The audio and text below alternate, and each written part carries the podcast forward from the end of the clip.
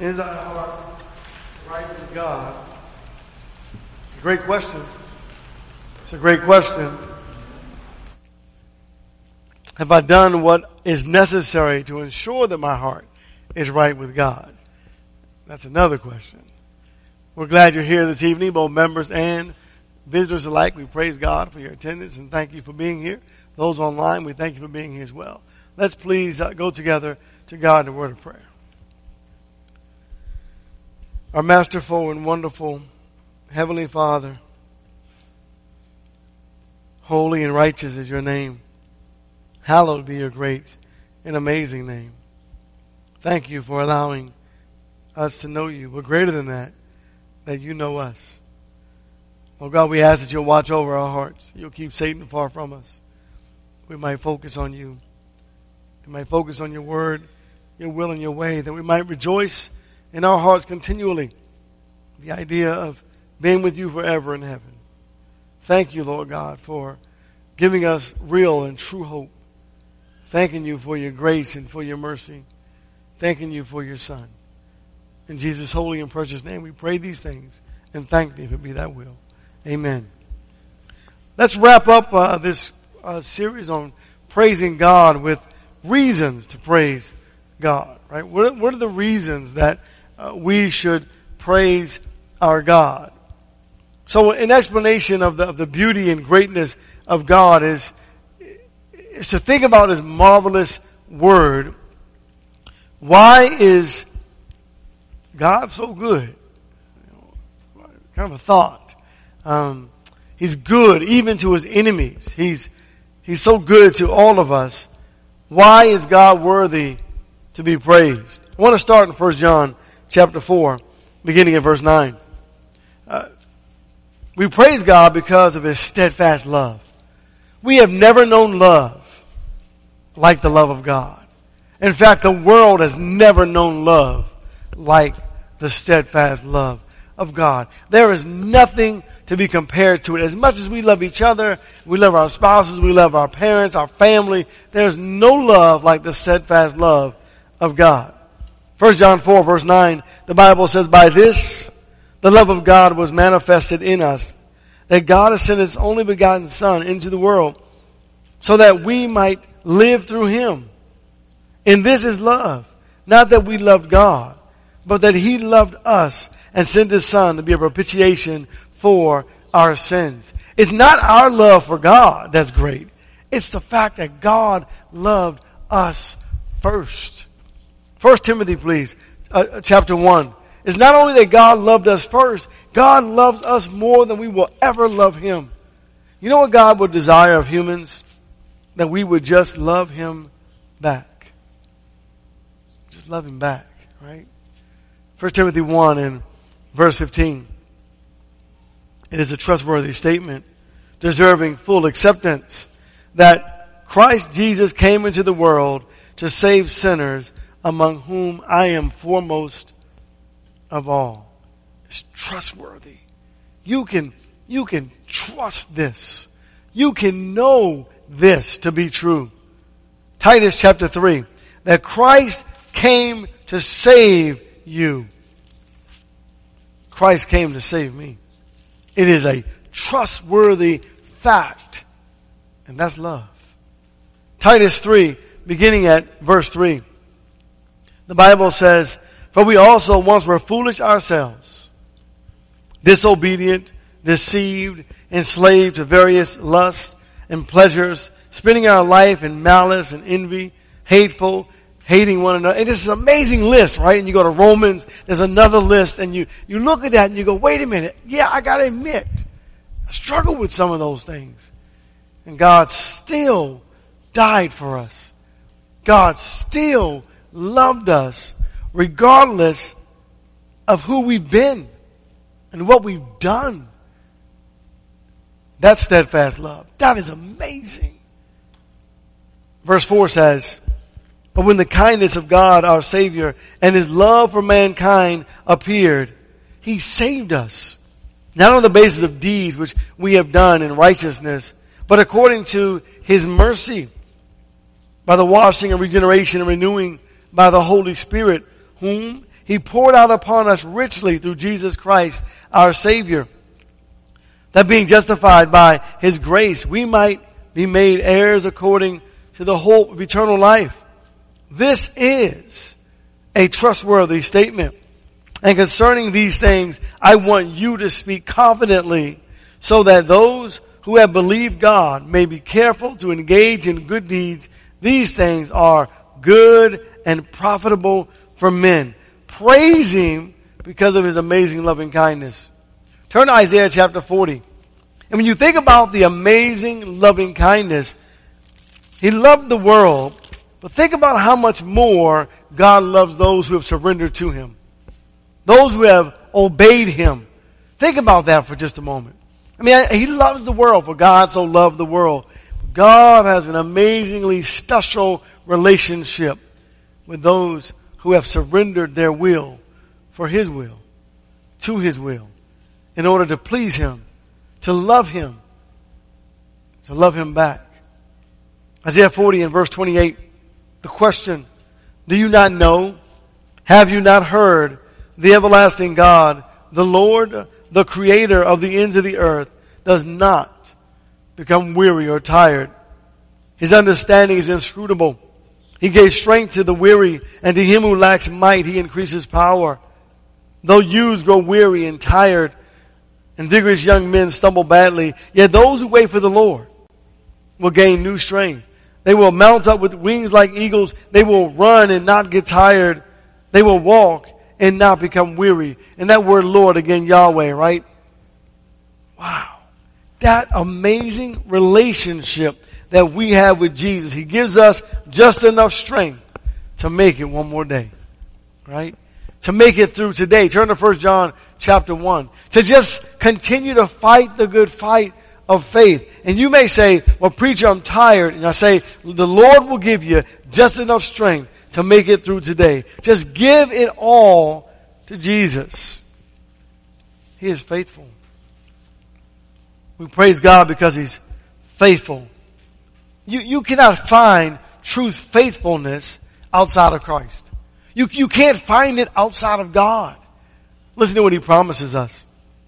But if we walk, verse 7, but if we walk in the light as He Himself is in the light, we have fellowship with one another, and the blood of Jesus, His Son, cleanses us from all sin. If we say that we have not sinned, we are deceiving ourselves and the truth is not in us. If we continue or confess, excuse me, our sins, He is faithful and righteous to forgive us our sins and to cleanse us from all unrighteousness. If we confess our sins, there's nothing shameful about confessing sins. God is faithful. Verse 10 says, if we say that we have not sinned, we make him a liar and his word is not in us. God is faithful. Second Timothy chapter 2, beginning at verse 11. He's not only faithful, he's trustworthy. This is a trustworthy statement. Verse 11. For if we die with him, we shall also live with him. If we endure, we shall also reign with him. If we deny him, he also will deny us. If we are faithless, he remains faithful for he cannot deny himself. It's a trustworthy statement. Job 38. Job chapter 38. My brother brought this out in Bible class this morning. I, I said, well, he's kind of preaching my sermon, you know, but that's all right. Job 38. We ought to stand in awe of God. Why are we, why are we to praise God? Reasons to praise God? We ought to stand in awe of God. When I think of Job 38, I want to look at it in two different segments, if you will. Uh, the first one, verse 1. Then the Lord answered Job out of the whirlwind. Can you imagine being there that day after everybody's been discussing an open dialogue about God? Who's right? Who's wrong? Why is Job, uh, why is God doing this to Job and all the whole, the whole discussion in the book of Job. And then all of a sudden, out of a tornado, God shows up and starts talking. Not the gentle, quiet voice that we love in Elijah while he's in the cave. No, God came and spoke from the whirlwind. So you can imagine the power of his voice that thundered when he spoke to Job. You got a question for me, Job? You want to find fault with me, Job? No, sir. Look at chapter 37, beginning of verse 1. Elihu, he speaks, he says, At this also my heart trembles and leaps from its place. Listen closely to the thunder of his voice and the rumbling that goes out from his mouth. I always looked at Elihu when he started speaking as, excuse me, an, an introduction to God. Like he used to say, here he comes, right? Because you know, the young man stands up finally and he speaks and he starts talking about the rumbling of God's voice and then God shows up and speaks in a whirlwind. Verse three, under the whole heaven, he lets it loose and his lightning to the ends of the earth after it. A voice roars. He thunders with his majestic voice. He does not restrain the lightning when his voice is heard. God thunders with his voice wondrously doing great things which we cannot comprehend. You ever seen a, a lion in the midst of a thunderstorm? You talk about a crouching, fearful animal. That animal just goes down to the ground as close as possible when that lightning strikes and when that thunder roars.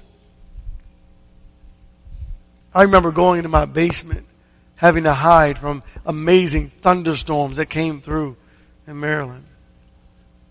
Imagine standing there and talking to God after you've been complaining about being unjustly treated. right? Yeah. Turn to chapter 41. Chapter 41 of Job. Praise God. Praise God that he made this, this, this beast. I guess it's a, it's a dragon, right? The Leviathan of some sort, some, some, some super powerful animal. And, and he made the animal to be feared. And later he would say, if you fear that thing, I made it. right? Right? Listen to what he says about the Leviathan in verse 1 of Job 41. Can you draw out Leviathan with a fish hook? Or press down his tongue with a cord? Can you put a rope in his nose? Or pierce his jaw with a hook? Will he make many supplications to you? Or will he speak to you in soft words? Will he make a covenant with you? Will you take from him a servant forever? Or take him for a servant, excuse me, forever? Will you play with him as with a bird? Or will you bind him with your maidens? Will the traders bargain over him? Will they divide him among the merchants? Can you feel his skin? With his harpoons or his head with fishing spears. Lay your hand on him. Remember the battle. You will not do it again. and he says, I know you're afraid of that thing because that thing flies around here. You keep reading and he flies and he has, you know, fires coming from his mouth and all those things. I made him. You fear him. I made him, God says we ought to stand in awe of our God. I'll tell you why we should uh, praise God. Turn Isaiah 55. Because of His infinite wisdom. His wisdom is just, it, it's too rich, too great, too, too amazing for us to even, even fathom. And that's why we should not only praise Him, but surrender to Him and, and, and just let Him have His way because God knows what He's doing. Right? Every step of the way, God knows what He's doing. In my life, God knows what, I may not always like it, but God knows what He's doing. Always. His wisdom is beyond our understanding. In Isaiah 55 in verse 8, uh, the Bible says, For my thoughts are not your thoughts, God is speaking. Neither are your ways my ways, declares the Lord, Yahweh. For as the heavens are higher than the earth, so are my ways higher than your ways and my thoughts than your thoughts. I remember asking the question, you know, is, was, was, was it execution on the cross the only way? Obviously, right? Because that was the choice of God. It was the only thing that we could understand. It was the only way that God could wake us up. It was the only way that we could understand a true sacrifice that's heavenly and nowhere else. And nothing else. But greatness. True greatness. Verse 10 says, For as the rain and the snow come down from heaven and do not return there without watering the earth and making it bear and sprout and furnishing seed to the sower and bread to the eater, so shall my word be, which goes forth from my mouth. It shall not return to me empty without accomplishing what I desire and without succeeding in the matter for which I sent it. Am I listening?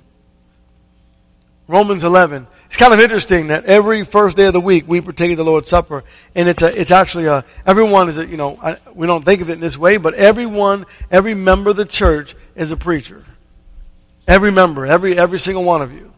Male, female, every one of us. Every time we partake of the Lord's Supper, we proclaim something. It's a public proclamation that Jesus Christ died, was buried, and raised from the dead, and He's coming back. Whether they listen or not doesn't even matter. It's still the same thing. It's a public proclamation. We're telling the world what God wanted us to, whether they listen or not. God's wisdom is infinite and aboundingly powerful. Verse 33 it says, Romans 11, Oh the depth of the riches both of the wisdom and knowledge of God. How unsearchable are his judgments and unfathomable his ways. For who has known the mind of the Lord, or who became his counselor, or who has first given to him that he might be paid back to him again? For from him and through him and to him are all things. To him be glory forever. Amen. His wisdom is infinite. 1 Corinthians chapter 1. 1 Corinthians chapter 1. Beginning at verse 23. What did he say about God's greatness? Right here, Danny. But we preach Christ crucified. To the Jews a stumbling block. To the Gentiles foolishness. But to those who are the called, both Jews and Greeks, Christ the power of God and the wisdom of God, because the foolishness of God is wiser than men, and the weakness of God is stronger than men. Wow and we thought we were smart. We ought to praise God because God is not to be questioned, nor is God to be completely understood.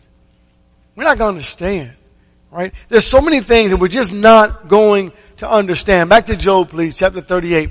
We're not going to understand it because we're finite, because we're selfish, because we as human beings, we want things our way.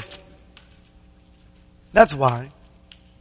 You know, what is it, Burger King's slogan? We, uh, we do it your way. That's how we want life to be. We want everything to be our way. You know, give me what I want the way that I want it, God. But that's not how it's going to work, right? We'll never understand God fully.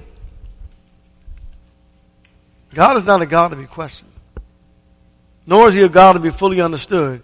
He's a God to be praised and obeyed. Job 38 again, verse 1. Then the Lord answered Job out of the whirlwind and said, Who is this that darkens counsel by words without knowledge? When we begin to question God, we must remember that we have no clue. We have no clue of what it's like to be God, to make the decisions that God has to make, to do the things that God does we don't have a clue. We don't like to admit it because we're prideful people. We have no understanding when it comes to the will of God, the work of God. We have no understanding of it. All we're supposed to do is just surrender to it and know that God is right. I'll tell you something else. We're not qualified to question God. We're not even smart enough. Doesn't matter what college you've gone to. Doesn't matter what kind of degree we have. We're not smart enough to question God. See, these, these three men were wise men, right? Supposedly. They thought they were smart enough to question God. And God puts it into perspective and says, you're not even in the same league as me, human being. We gotta remember that. God is not a God to be questioned nor fully understand, but rather a God to be praised and obeyed. Job chapter 40, beginning at verse 1. And the Lord said to Job, with a fault finder, contend with the Almighty. And, I, am sad to say, brother, that's kind of where a lot of members are. You know, we just, we get angry at God. We don't like God. We, we get frustrated at God. We're, we're contending with God because, you know, look at my life and why can't I have this and why can't I have that and, and why are the wicked prospering and why this and why that. We're always finding fault with God. Don't you know He gave us the book of Job for that reason? So you don't find fault with God. There's nothing wrong with God. The problem is who? It's you. It's me. That's where the problem is. Remember, remember Hebrews 8? It talks about that, you know, uh, Hebrews 7 and going into chapter 8, and he starts talking about the law, and then he says, well, you know, there wasn't a need for the second one, but the problem was the first one had faults. And if you stop reading, you go, see, God messed up. No, you keep reading and God says the fault wasn't with me. The fault was with them. Right? It goes on. Let him who reproves God answer it. And then God continues to ask these questions, you know, to Job, right? Chapter 42. Someone says, well, you know, when I get to heaven, I'm gonna, I'm gonna talk to God about this, and I'm gonna ask God about that. I think, I think the day of judgment and we stand before God is to look a little more like Job 42 beginning in verse 1. It says, Then Job answered the Lord and said, I know that thou canst do all things and that no purpose of thine can be thwarted. Who is this that hides counsel without knowledge?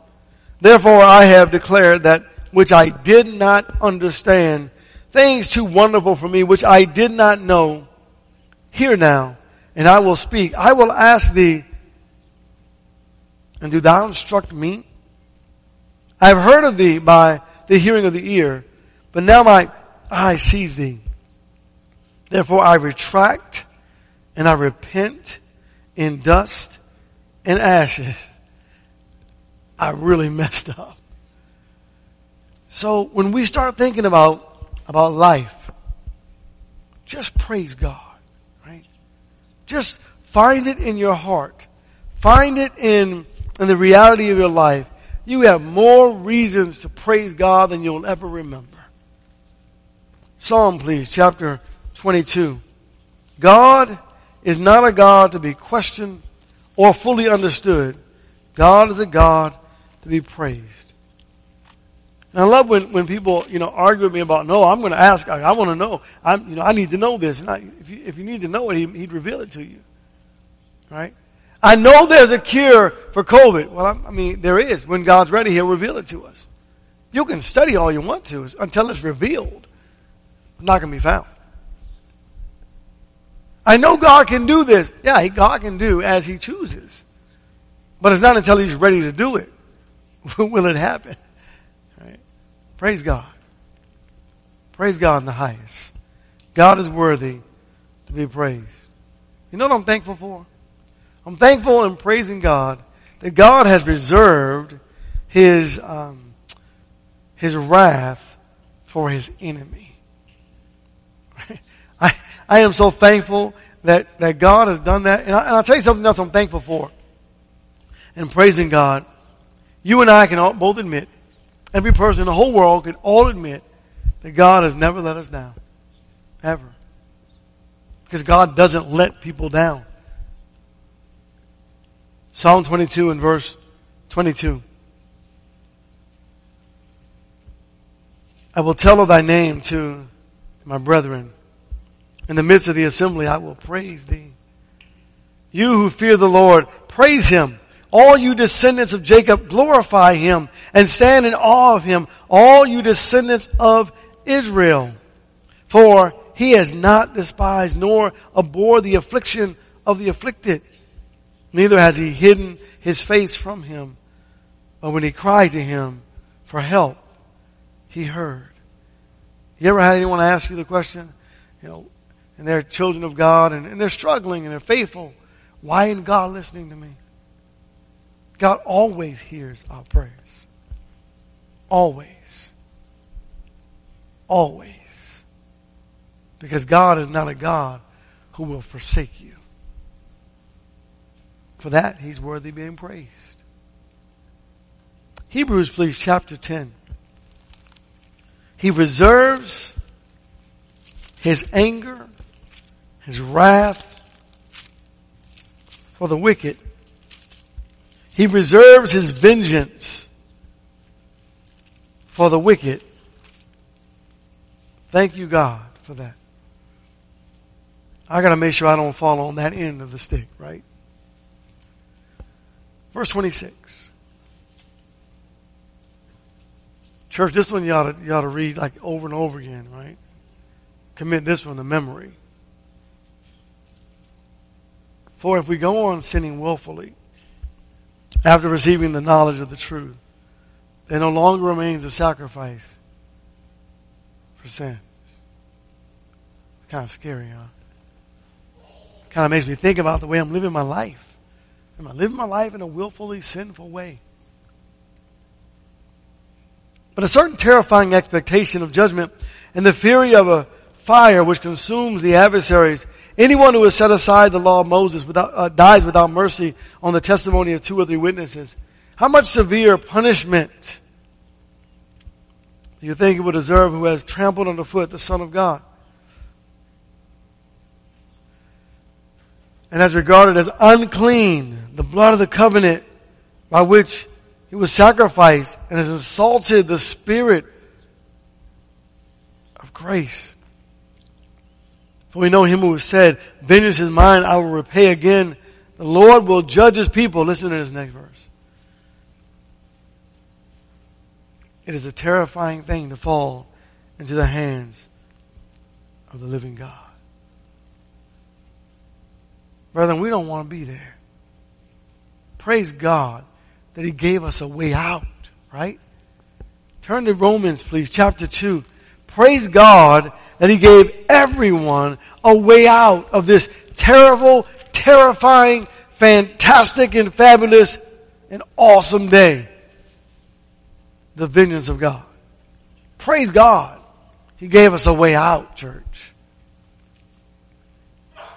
You know what? You know what's hindering us? Stubbornness. Right? Just kind of stubborn.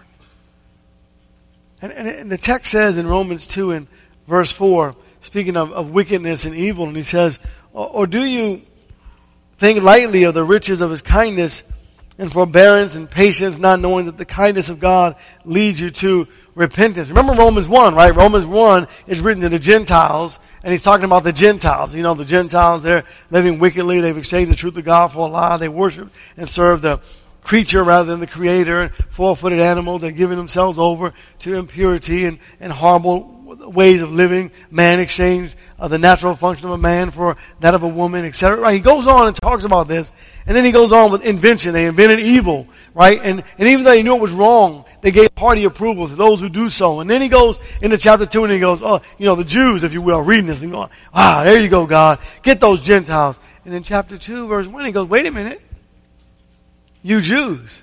right? Now I'm going to talk to you. And he starts talking to the Jews in chapter 2 and says they're also without excuse. The Gentiles are without excuse. The Jews are without excuse. Chapter 3, the whole world's without excuse.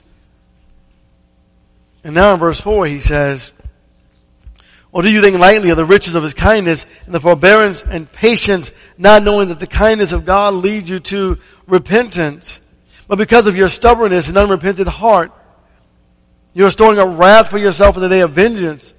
Excuse me, the day of wrath and revelation of the righteous judgment of God, who will render to every man according to his deeds.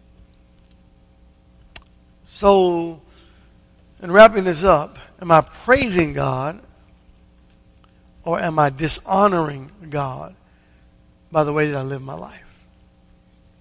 By the words that I speak in the streets.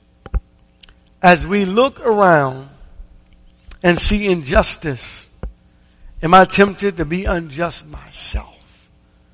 I'll show you. You want to see wickedness? I'll show you how to be wicked and evil. See, God promises revenge on the wicked. We don't have to take out our own revenge. You don't do that. You pray, right? Turn to John chapter 14. Stay true to God. And just keep on praising Him. And as, as terrible as, as this world might be,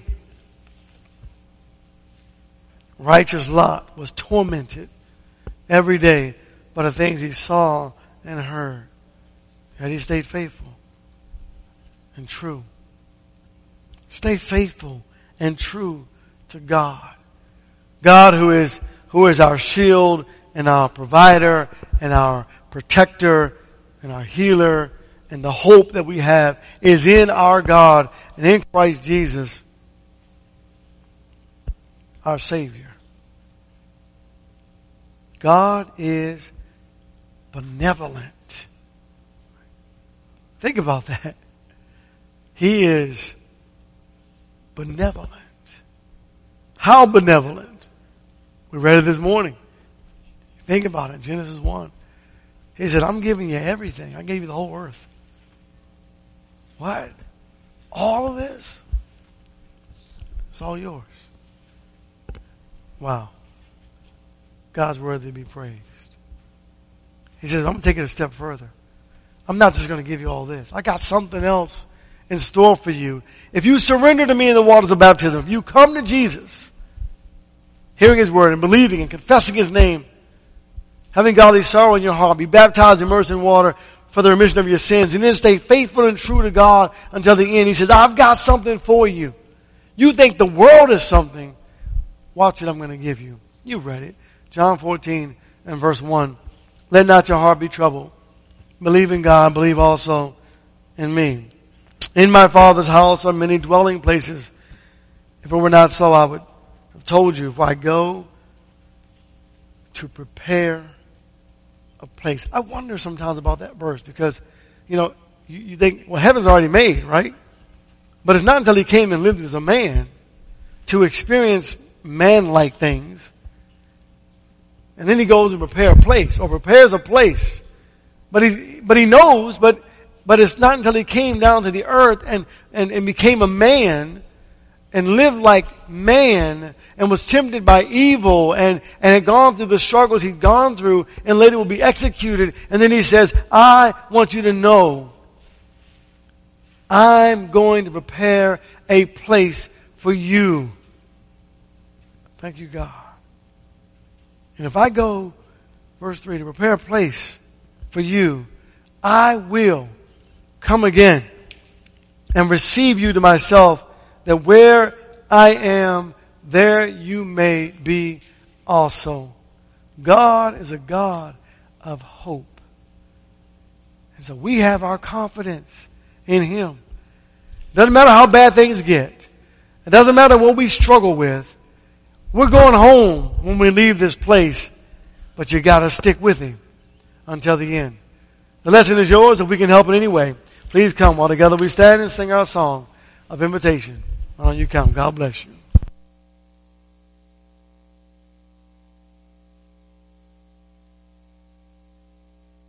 Calling today. Why from the sunshine of love wilt thou roam? Farther and farther away. Calling today, calling today. Jesus is calling,